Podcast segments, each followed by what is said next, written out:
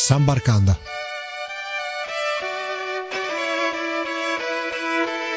Ciao a tutti amici di Sambarcanda e benvenuti a questa nuova puntata. Oggi andiamo a conoscere il Nord Europa e la eh, sua letteratura. Lo facciamo in un ambito particolare, in un paese particolare, perché andiamo a conoscere i uh, racconti delle isole Faroe le Faroe si trovano tra eh, l'Islanda e la Scozia, sono un piccolo arcipelago di circa 50.000 abitanti ed ha una lunga tradizione letteraria, anche se eh, per quanto concerne lo scritto è eh, piuttosto eh, scarsa, sono per lo più produzioni orali. E abbiamo ospite qui eh, con noi eh, il signor Luca Taglianetti, eh, filologo che eh, si occupa di letteratura nordica e eh, tra poco il signor eh, Luca presenterà ai microfoni il suo lavoro. Il signor Taglianetti proviene da uh, Torino e come detto è uh, filologo ed esperto di letteratura nordica. Innanzitutto ciao Luca e grazie di essere qui ospite ciao. con noi. Ciao, ciao, buonasera. Grazie a te di, per avermi ospitato ecco, all'interno della tua trasmissione. Grazie, grazie a te per aver accettato. Io direi quindi di uh, partire subito con le uh, domande. Innanzitutto, è questa delle uh, fiabe faroesi una raccolta di fiabe della tradizione locale, la tradizione feringia? Innanzitutto, conosci la lingua faroese o hai tradotto la raccolta di fiabe dal danese o semplicemente dalla lingua inglese? Uh, no, tradotto dall'originale faroese in pratica la, la, lingua faroese è una lingua che si pone un po' a metà strada tra il norvegese, che è una lingua che ho studiato, e l'islandese. Questo perché uh, all'epoca quando uh, i letterati faroesi decisero di iniziare a scrivere nella loro lingua perché le isole erano sotto il dominio e sono ancora sotto il dominio danese, però all'epoca era, avevano meno libertà, anche la lingua parlata e utilizzata era il danese, però poi eh, sotto la spinta degli ideali del romanticismo, del, dei nazionalismi, eh, dell'epoca decisero di creare questa lingua e, presero come modello eh, l'islandese. Questo perché anche l'Islanda in quel, per- in quel periodo stava, ecco, stava, avviando un processo di, diciamo, di, di indipendentizzazione della, della, nazione, quindi eh, presero come modello l'islandese. Il faroese quindi è una specie anche di quasi una variante ecco, delle, delle, lingue nordiche occidentali, quindi per me è stato abbastanza semplice, anche non avendo studiato il faroese, riuscire a tradurre da quella lingua. E c'è da dire anche che uh, la lingua delle fiabe è molto meno complicata ecco, di, un, di, un, um, di, un, romanzo, comunque di un, di un saggio, di un trattato uh, filosofico o altro, quindi non ho avuto difficoltà da quel punto di vista, anche non avendo studiato il faroese in ambito accademico ed è praticamente, praticamente, il primo volume a uh, giungere nel nostro paese ehm, dalle Faroe. Come ho detto, la produzione letteraria scritta è piuttosto scarsa anche eh, a causa eh, della scarsa popolazione presente eh, sulle isole ed è un volume eh, edito da Iperborea. Ci sono anche altre raccolte di fiabe, come per esempio eh, fiabe lapponi, così come non me ne viene in mente danesi, danesi norvegesi, esatto. E sì, all'interno pure e svedesi e anche svedesi.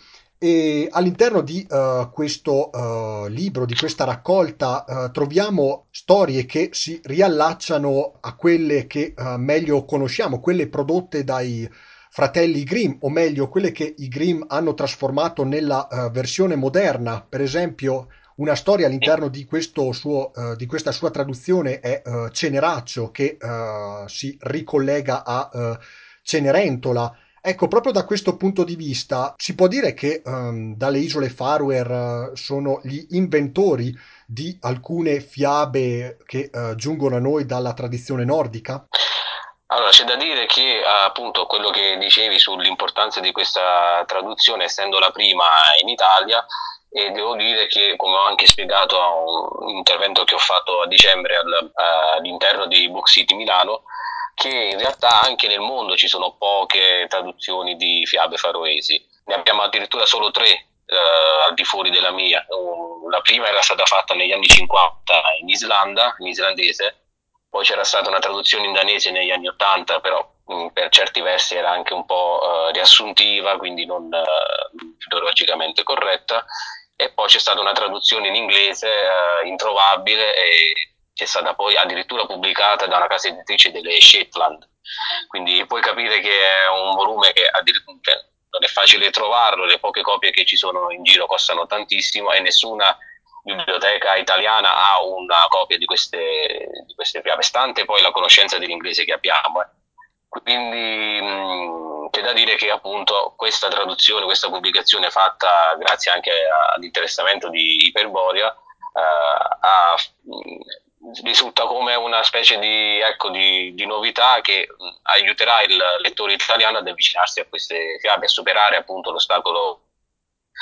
I personaggi di cui tu parlavi in, in realtà sono, come sai, le fiabe sono, sono fatte da archetipi, cioè da, da, uh, da, motivi internazionali che ritroviamo sia appunto nelle fiabe dei Grimm, ma anche uh, nel Pentamerone di, di Basile in Italia.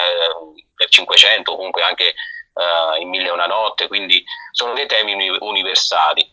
Poi è chiaro che ogni storia uh, si, si colorava, colorava, appunto, si ammantava del colore locale e quindi abbiamo nelle, nelle Faroe, Faroe, come si suol dire in danese o in lingua originale, uh, abbiamo dei personaggi che sono prettamente tipici di quelle isole Uh, riguardo a Ceneraccio, in realtà Ceneraccio è un personaggio che è stato mutuato dalle fiabe norvegesi. Questo perché, come sai, le isole furono uh, colonizzate nel Medioevo proprio da, da naviganti norvegesi che portarono uh, insieme mh, con loro anche le proprie tradizioni. Quindi mh, il materiale faroese è di base norvegese, ecco. Poi nel corso dei secoli comunque è stato influenzato anche dal, dal dane, dal, diciamo, dalla cultura danese, però mh, diciamo, l'origine è quella appunto medievale nordica della norvegese e, mh, che poi si è, si è, trasferita anche in Islanda perché anche lì i coloni norvegesi andarono in Islanda eh, intorno all'anno 1000 così an- qualche anno prima, però in, sempre, parliamo sempre del Medioevo e quindi l'origine di questi personaggi è da ritrovare nella cultura, comunque nella tradizione scandinava norvegese. E quindi questo è in pratica i personaggi Ceneraccio, ad esempio, è un personaggio tipico delle fiabe norvegesi. Quindi, quindi l'origine è norvegese in questo caso. Quindi possiamo anche dire che così è una coincidenza nel senso che per quanto riguarda Cenerentola, Ceneraccio eh, si avvicina molto a Cenerentola, se vi capita di eh, leggere la eh, storia, c'è per esempio l'elemento della scarpa, del numero, del numero della scarpa sbagliato. Cenerentola è però una fiaba Uh, tu prima hai citato le uh, Mille e una notte, è una fiaba comunque che, mh, mm, secondo la leggenda popolare, risale addirittura all'antico Egitto.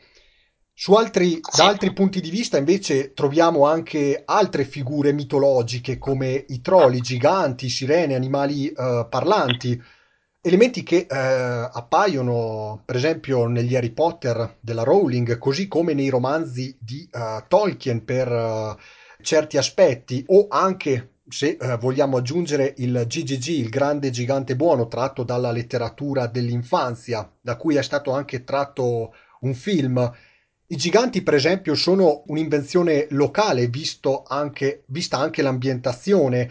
Eh, all'interno dello stesso film, non so se ti è mai capitato di uh, vederlo, assomiglia sì. molto al paesaggio faroese, no?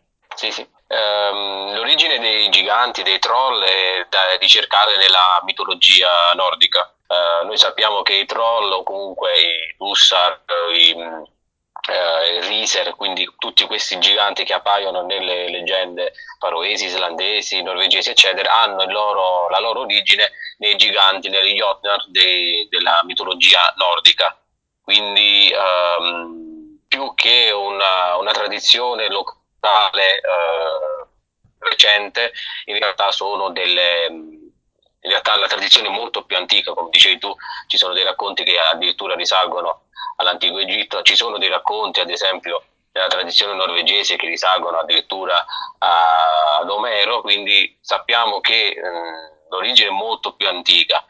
Poi nel corso degli anni eh, è chiaro che questi giganti che erano visti come le forze della natura incontrollabili, i, come mm, i nemici dell'ordine, ecco, e quindi le forze del caos, hanno poi assunto dei tratti un po' più gentili, un po' più farseschi, un po' più goffi nelle, nei racconti popolari. Infatti spesso uh, questi giganti vengono uh, presi in giro dal, dall'eroe di turno, vengono gabbati, vengono superati in, prove di astuzia, e, però questo appunto è uno sviluppo mh, ulteriore che si è avuto dopo nella, nella nel, diciamo, nel, nel folklore uh, più recente, ecco, moderno però l'origine di questi personaggi è da ritrovare, da ricercare ecco, nella, nella, mitologia nordica, mm, le storie appunto di Odino, Thor, e Freyr e quant'altro eh, hanno come protagonista spesso un gigante e una sfida con un gigante. Ecco. Mm, c'è stato solo un cambiamento ecco, di, di, di, prospettiva, però eh, l'origine è appunto eh, medievale o comunque premedievale.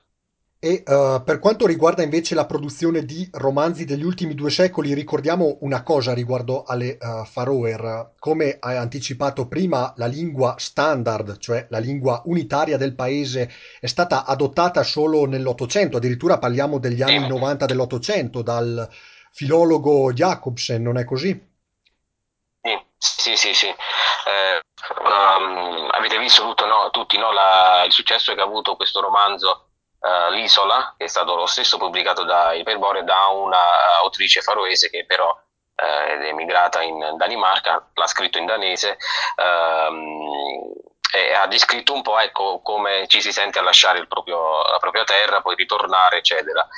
La scarsa produzione che, del, del, di, roman- cioè, di letteratura faroese che va di pari passo con quella norvegese è sempre stata data da una situazione politica eh, che si è avuto appunto nelle isole uh, fino a, uh, agli, agli, inizi dell'Ottocento, ecco, che si è protratta poi anche nel Novecento. Cioè uh, queste, queste, nazioni, cioè le, le Faroe, la Norvegia, l'Islanda, erano sotto il, mh, cioè erano in, in, unione, erano delle colonie appunto del, del, del regno danese e quindi uh, tutto veniva filtrato dalla, dalla, cultura danese. Gli stessi letterati faroesi e norvegesi, non avendo una università nel loro paese, dovevano spostarsi a Copenaghen e studiare lì e poi ritornare in patria. Ecco. Certo. Quindi uh, la mancanza di produzione proprio perché mancava un centro culturale Uh, nelle isole, nelle Feroe, mancava un centro culturale da cui poter appunto attingere e um, diffondere cultura, non essendoci un'università, no? eh, le scuole, mh, nelle scuole si insegnava solo danese, eh, nelle mh, lettere, nelle, mh, nei documenti ufficiali si usava solo il danese. Quindi è per questo che poi il, diciamo, le prime prove di, di, una lingua faroese le abbiamo attraverso materiale popolare, le ballate, le famose ballate faroesi, fiabe, leggende, ecco, filastrocche. Però um, possiamo dire che la letteratura faroese inizia a, a, dal 1900, ecco, da, dalla seconda metà del 1900 e mi diceva um, uh, Gianfranco Contri che è il massimo esperto di cultura faroese in Italia che è intervenuto con me a questo incontro uh, a Book City che internet sta facendo molto per le nuove generazioni sia per avere notizie dall'esterno sia per presentarsi e um, promuoversi all'estero. Quindi mh, ecco è tutto nuovo per, per le, per le Faver eh, quindi c'è un gap da riempire e, e i nuovi autori ci stanno, ecco, ci stanno provando uh, però la mancanza appunto come dicevo di letteratura è stata è stato un motivo politico ecco. e quindi nulla, le nuove generazioni, aspetta alle nuove generazioni riuscire a riempire quel gap e mettersi al pari passo con, con le letterature degli altri, degli altri paesi. L'Islanda, ha, nonostante l'Islanda fosse nella stessa condizione delle, della, della, Norvegia e delle Faroe, aveva una tradizione letteraria molto più spiccata, che è stata data poi dalle saghe, come sappiamo, no? Quindi nonostante anche lì eh, c'era una specie di blocco culturale, la tradizione dell'iscriptoria, de, mm, la, la, tradizione monastica, eccetera, che ha portato poi alla, alla diffusione delle saghe, delle, della poesia edica e di tutto il resto ha fatto sì che in realtà ci fosse una letteratura in quel periodo, eh, sempre scarna, ma comunque c'era rispetto al nulla che abbiamo avuto nelle isole e in Norvegia. E, e, quindi poi abbiamo visto infatti come anche dei premi Nobel islandesi o norvegesi sono riusciti a diventare, ad assurgere poi come, allo stesso livello di, altre, di altri letterati, di altri autori eh, famosi in tutto il mondo, penso all'Axnes in, in Islanda, Amsund in Norvegia, vincitori di premi Nobel eh, che non hanno nulla a invidiare ai nostri autori agli scrittori tedeschi, russi, eccetera.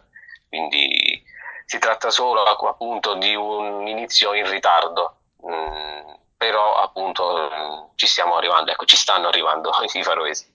Anche perché ricordiamo il romanticismo è stato un passaggio della storia importante anche e soprattutto per quanto riguarda la letteratura, non solo la, eh, l'arte come la concepiamo noi, la produzione artistica in generale, ma anche la letteratura. Mi spiego, prima erano um, soltanto dialetti parlati, praticamente delle parlate che eh, variavano non solo da isola a isola, ma addirittura da uh, villaggio in villaggio, da tutti quei dialetti, quindi uh, si è dovuto passare ad unire praticamente l'intera uh, lingua faroese, quindi scegliere anche un determinato tipo di lessico, così come il registro grammaticale, non è così? Questo vale per tante lingue oggi riconosciute a livello ufficiale, no? Sì, sì, sì. Diciamo che eh, prima di arrivare a una lingua nazionale c'è, c'è stato un grosso dibattito su come si dovesse scrivere la lingua faroese e su quali termini utilizzare. Uh, la fortuna è che appunto l'estensione del territorio è così esigua che non c'erano così tante differenze però um, c'è stato un periodo in cui gli scrittori faroesi facevano co- cosiddette prove, cioè delle prove, delle manifestazioni della propria lingua per cercare di vedere come poter uh, strutturare una lingua nazionale da creare dal nulla, perché l'esposizione prima era solo orale, quindi di, di scritto non avevano praticamente nulla. E poi appunto eh, diciamo, ha vinto ecco, una fazione che era quella di uh, non riportare una lingua che, una lingua che uh, riproducesse i suoni uh, orali, ma che avesse appunto una, un, un, tipo di scrittura che si rifacesse a quella islandese. Infatti il faroese di oggi non è come ad esempio il norvegese che ad, una, diciamo, ad una lettera corrisponde un suono. In realtà eh, per alcune parole eh, il modo di scrivere è un modo ma la pronuncia è un'altra. Però appunto c'è stato tutto un dibattito sempre Mm, del XIX secolo uh, su come doveva essere strutturata la lingua. E a questo proposito ehm, sono state importanti le fiabe perché prendendole dalla tradizione orale ehm, gli scrittori davano anche un esempio di, di, come si esprimeva il popolo e di come si poteva scrivere una, diciamo, una frase, un modo di dire, un pensiero una struttura grammaticale, sintattica, eccetera. Anche per questo dicevo nell'incontro Book City che le fiabe faroesi sono una delle poche dimostrazioni di uh, testi che non sono stati rielaborati. Uh, laddove sappiamo che mh, mm, sia per i Grimm sia per, al- per, altre fiabe, spesso e volentieri ehm, gli autori rielaboravano il materiale che avevano ascoltato dai, dagli informatori locali e gli davano una veste, una veste un po' mm, letteraria, diciamo, ecco, un po' più, uh, una, una, certa compiutezza. Ecco.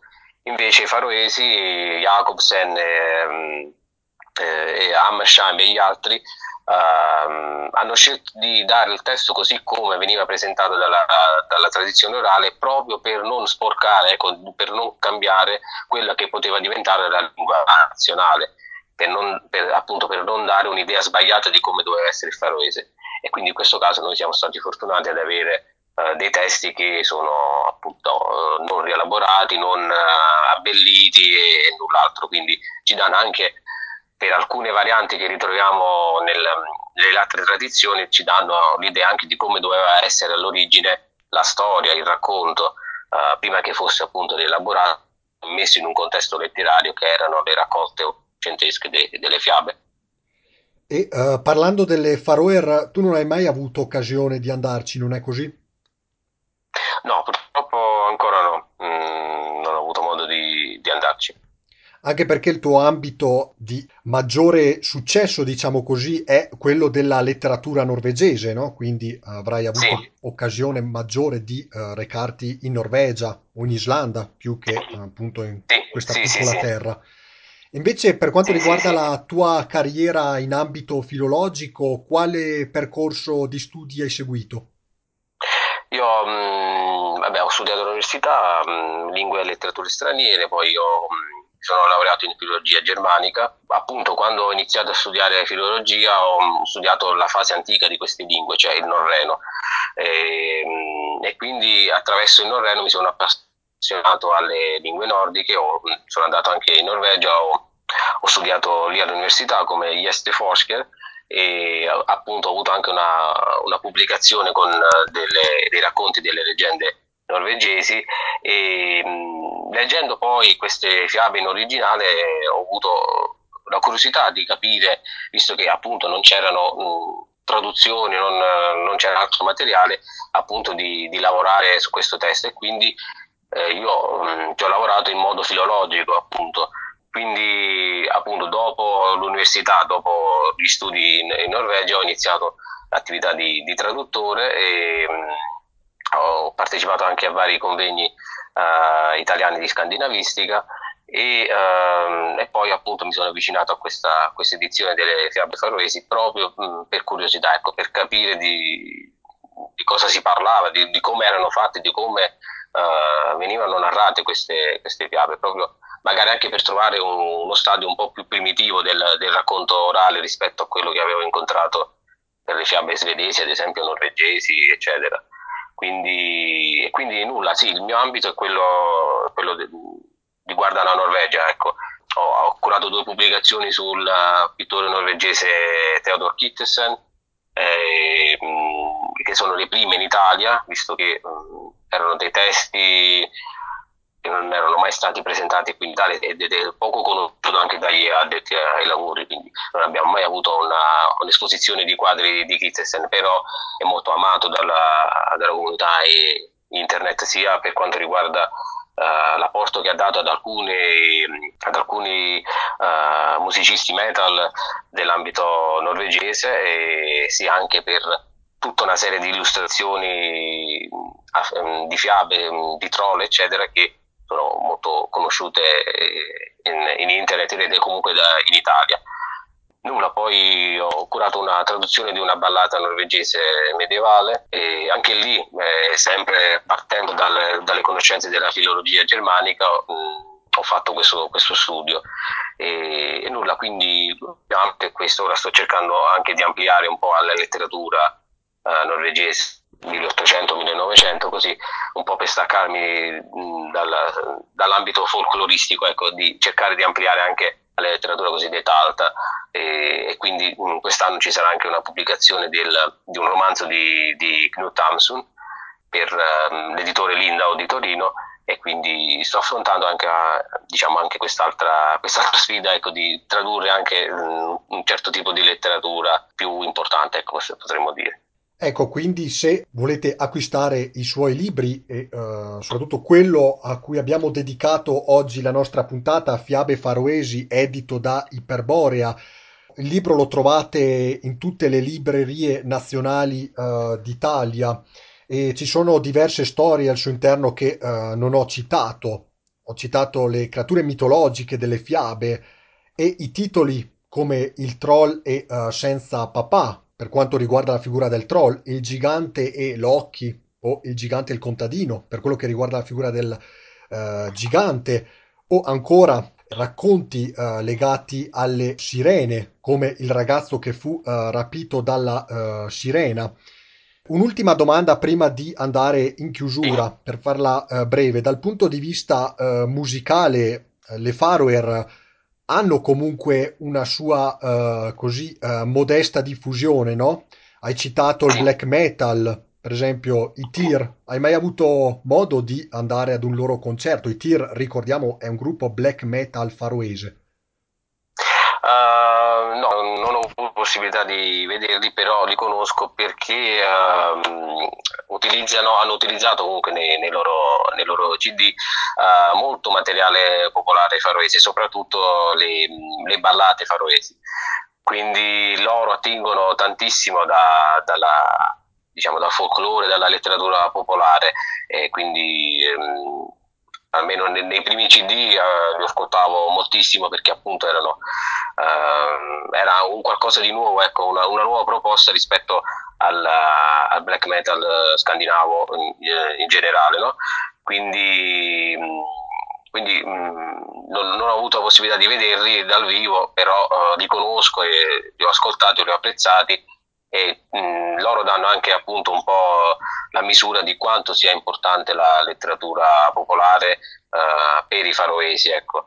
uh, visto che uh, nei loro CD la maggior parte dei testi si riferiscono a, a figure leggendarie del patrimonio germanico, mi riferisco poi ai, ai carmidi su Sigurd e quindi i Vossunghi, eccetera, la materia vossungica, nibelungica, quindi dei delle figure eh, importanti per il Pantheon eh, nordico e, mm, e, quindi li conosco, ecco, sono, sono, molto importanti e appunto danno un po' l'idea di quanto sia importante poi anche per loro stessi la cultura popolare nazionale ecco, faroese. Ricordiamo se invece non vi aggrada il black metal, un altro genere diffuso eh, alle Faroe è uh, quello di Eivor, un genere più legato al folk tradizionale, poi trasformato anche in chiave più, diciamo così, pop. Non vorrei sbagliarmi, non vorrei azzardarmi a dire così, però una musica, diciamo, più leggera nel caso non vi piacesse il metal. Non so, tu conosci Eivor? Sì, sì, sì, assolutamente sì. Eh, lei fa parte un po' di questa, uh, diciamo, di questa ondata di musica uh, tradizionale che vedo un po' uh, come punta dell'iceberg i Vardruna norvegesi. E, mh, infatti Eivor se non era suonato anche con, con i Vardruna, comunque con, con Eirar Selvik. Quindi mm, sia i Vardruna, sia Eivor, sia i Eilung eh, tutti questi gruppi che stanno riscoprendo un po' le, le loro radici nordiche pagane, eh, quest'ultimo periodo stanno avendo molto successo. Tra l'altro Eivor è bravissima, cioè ripropone non solo materiale faroese ma anche materiale comunque pan-nordico, quindi uh, islandese. Quindi sì, per chi non, non, apprezza le sonorità metal può tranquillamente ascoltare Eivor e farsi un'idea anche di quella che è la tradizione musicale nordica e, e faroese, perché lei utilizza anche un modo di cantare tipicamente uh, nordico, utilizza degli strumenti tipicamente nordici, quindi è, non è solo una cantante, ecco, è, è, una portatrice della tradizione nordica, quindi chi vuole può anche approfondire tramite lei questa, uh, questo aspetto. Ecco. Un'artista poliedrica, diciamo. Sì, sì, sì, sì, sì. Bene, grazie al signor Luca Taglianetti per il suo intervento. Grazie a te, grazie a te per avermi ospitato. Purtroppo ci avviamo verso la uh, chiusura, grazie per essere rimasti in ascolto con noi, l'appuntamento con San Barcanda torna la prossima settimana. Ciao a tutti e buon proseguimento di programma, alla prossima. San Barcanda